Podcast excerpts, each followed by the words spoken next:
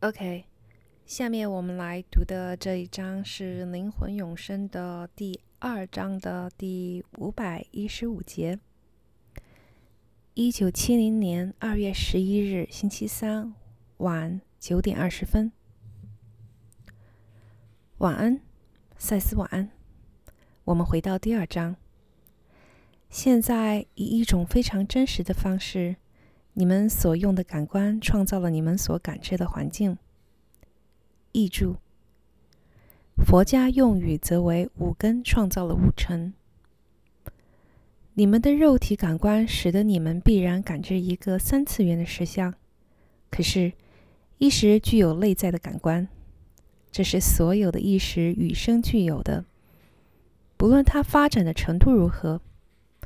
这些内在感官与某一意识在采用某一特殊化的形式，譬如肉体，以便在某一特定系统内运作时所用的感官互不相涉。因此，每个读者都有内在感官，并且到某个程度经常在使用它们。虽然在自我的层面上，他并不知道他在这么做。至于我们，则相当自由且有意识地运用内在感官。如果你真能这么做，那你便会知觉我生存于其内在的那种环境。你会看到一个没有伪装的情况，在其内事件与形式是自由的，而非焦灼在一个果冻似的时间模式内。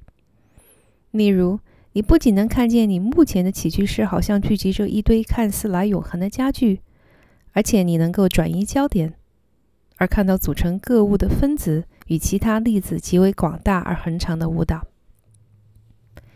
你能看到一种灵光似的光辉，那组成分子本身的电磁结构的灵光。如果你愿意，你能浓缩你的意识，直到它小到能游到一个单分子，而从分子自己的世界向外看，观测着房间的宇宙，以及互相关联不断变化的星状巨大银河系。现在所有的这些可能性代表一个合理的实相，你自己的实相并不比任何其他的更合理，但它是你所见的唯一的一个。运用内在感官，我们就变成有意识的创造者或共同创造者。但不管你知道与否，你是个无意识的共同创造者。如果我们的环境对你似乎是没有结构的，那是因为你不明白秩序的真实本质，它与永久的形式完全无关，只是由着你的着眼点来看是如此而已。在我的环境中，没有下午4点或晚上9点。我这样说是指我不受时间顺序所限制，但也没有什么能阻止我去体验时间顺序。如果我如此选择的话，我们是按照经验的强度来感受时间或类似时间的东西。一个心理时间具有它自己的高峰与低谷。当时间仿佛加快或减慢，是与你自己情绪性的感受有些相似的，但在一些重要的地方却有极大的不同。我们的心理时间若以环境来比喻，可以比之为房间的墙壁，但在我们的例子，墙壁会不断地改变颜色、尺寸、高度、深度与宽度。实际上说，我们的心理结构之所以不同，在于我们有意识地利用一个多次元的心理实相。你们天生也拥有它，但在自我的层面上却不熟悉它。那么，自然我们的环境会有肉体感官永不能感知的多次元性。且说，当我在口述此书时，我将我的实相的一部分投射到系统之间的一个无区分的层面，那儿比较没有伪装。比较起来，它是个不活动的地带。如果你以物质实相来想的话，那么这地带可比之为紧接着你们大气层之上的地方。不过我是在讲心理的与心灵的大气层，而这些地带与鲁伯处于肉体的自身离得够远，因此通讯比较可以被了解。在某方面来说，它也与我自己的环境有距离，因为在我的环境里，把资料以偏向物质化的术语加以说明，对我而言会有些困难。你们必须了解，这距离并不是指空间的距离。你可以休息一下。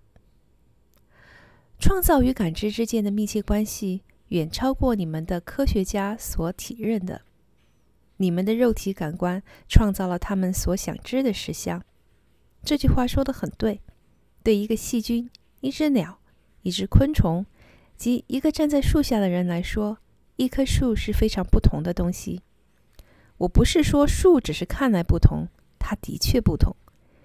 你透过一套高度专门化的感官来感知它的实相，这并不表示它的实相以更基本的方式存在于你感知的那个形式，而非存在于细菌、昆虫或鸟所感知的形式。除了你自己的外，你无法以任何其他的方式去感知那棵树的十分确切的实相，这适用于你所知的物质实相中的任何东西。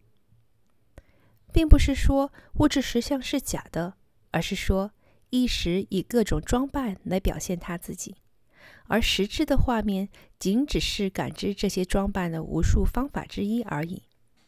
肉体感官迫使你将经验转译为物质性的感知，而内在的感官却打开了你感知的范围，允许你以自由得多的方式去诠释经验，而创造新的形式和新的通道。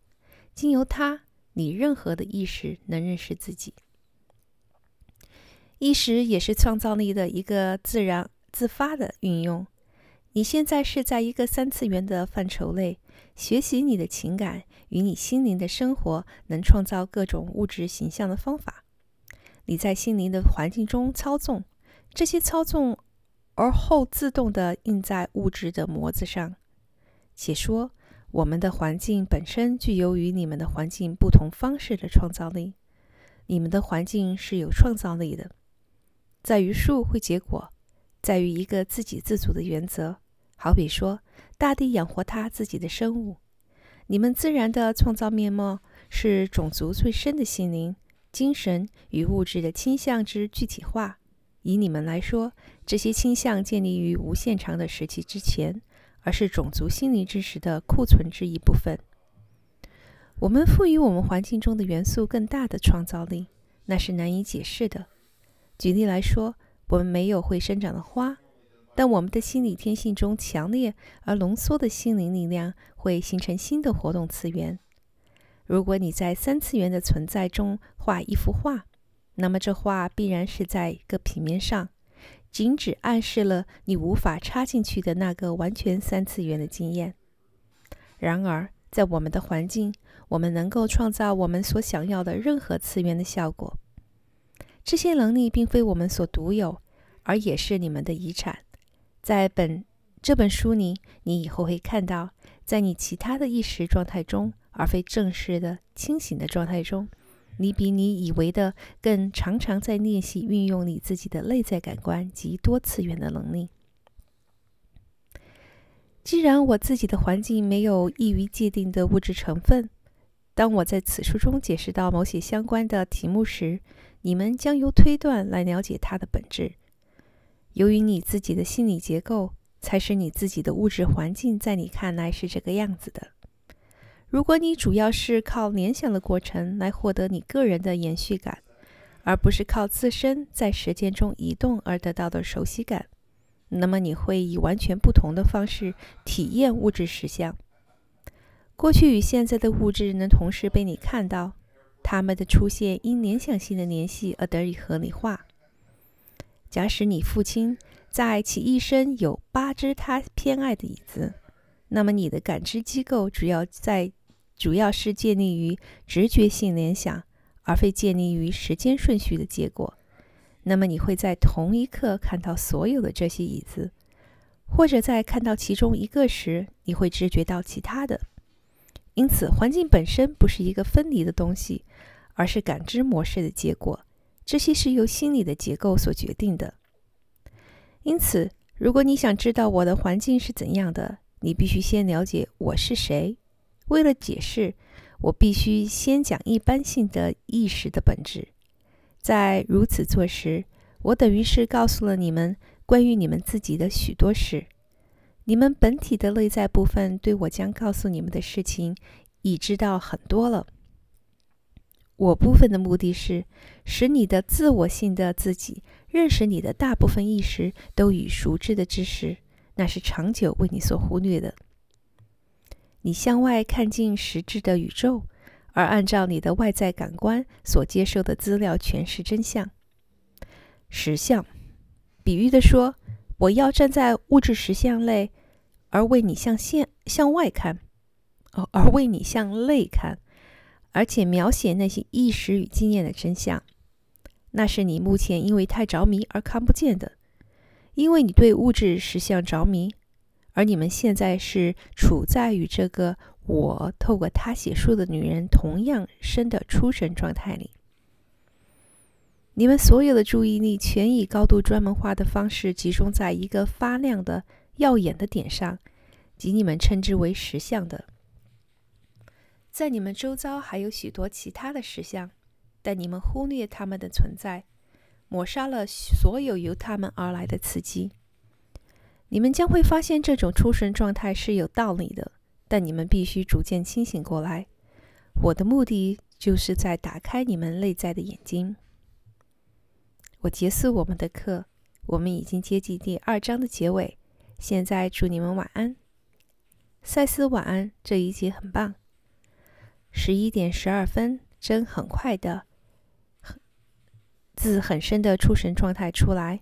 他说：“我什么都不记得。”好了，这一节就结束到这里，第515节。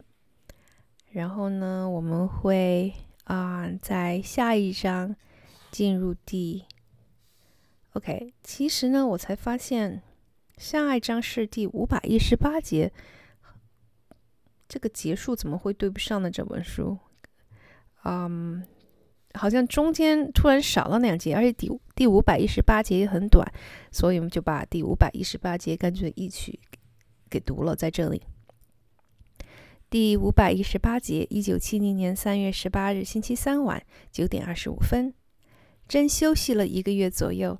她只有2次正规的课，一次为了朋友，一次为我们私人，而只有一次她为每周的 ESP 班上的课没有编号。